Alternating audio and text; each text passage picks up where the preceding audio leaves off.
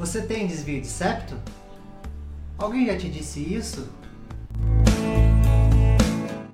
O septo nasal é a estrutura que divide o nariz do lado direito com o nariz do lado esquerdo. Então, quando a gente olha para o nariz, temos essa parede que divide o nariz do lado direito e do lado esquerdo. Em algumas pessoas, na maioria das pessoas, essa divisão pode estar torta. Ela pode estar torta tanto para a direita quanto para a esquerda. Ora, se ela está torta para um lado ou para o outro, o que, que vai acontecer? A obstrução nasal, a dificuldade da passagem do ar e a pessoa pode apresentar dificuldade para respirar. Essa é a importância do desvio do septo. Mas, doutor, todo mundo que tem desvio de septo tem que operar o nariz? A resposta é não.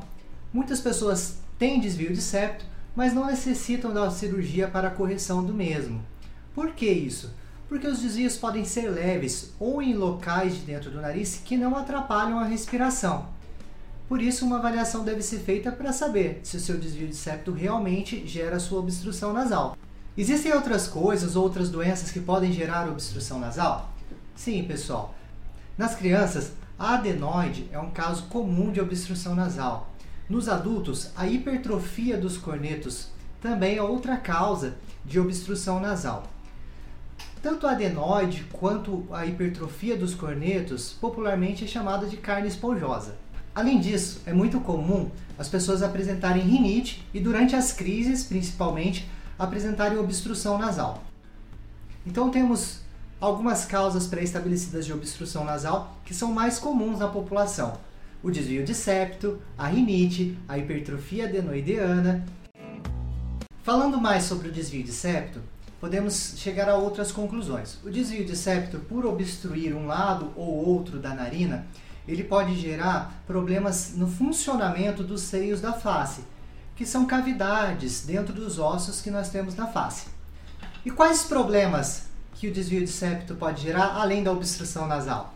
Sinusite de repetição, dores de cabeça, dificuldade na respiração nasal pós o exercício, dificultando assim a sua recuperação.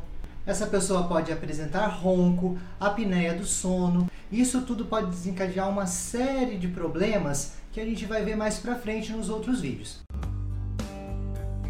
Doutor, me disseram que eu tenho desvio de septo. Como eu faço para saber se realmente eu tenho?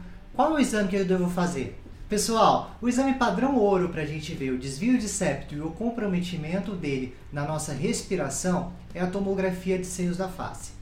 Podemos usar também a nasofibroscopia, que é aquela câmerazinha que é introduzida pelo nariz para a gente conseguir ver por dentro do nariz, mas o melhor exame continua sendo a tomografia de seios da face. E qual o tratamento da obstrução nasal provocada pelo desvio de septo? Sim, pessoal, o tratamento é cirúrgico. A cirurgia do desvio do septo ela é realizada com, com câmera e instrumentos que são introduzidos por dentro do nariz.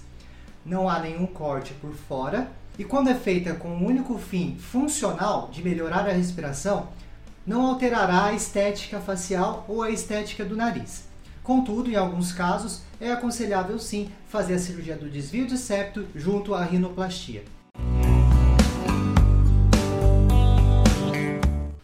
Se você tem dificuldade de respirar pelo nariz, dificuldade de se recuperar após os exercícios, provavelmente você tem algum fator obstruindo a passagem do ar. E na maioria das vezes é o desvio de septo. Por isso, se você tem algum desses sintomas, eu, eu te convido a marcar uma consulta com o especialista para melhor elucidação do caso.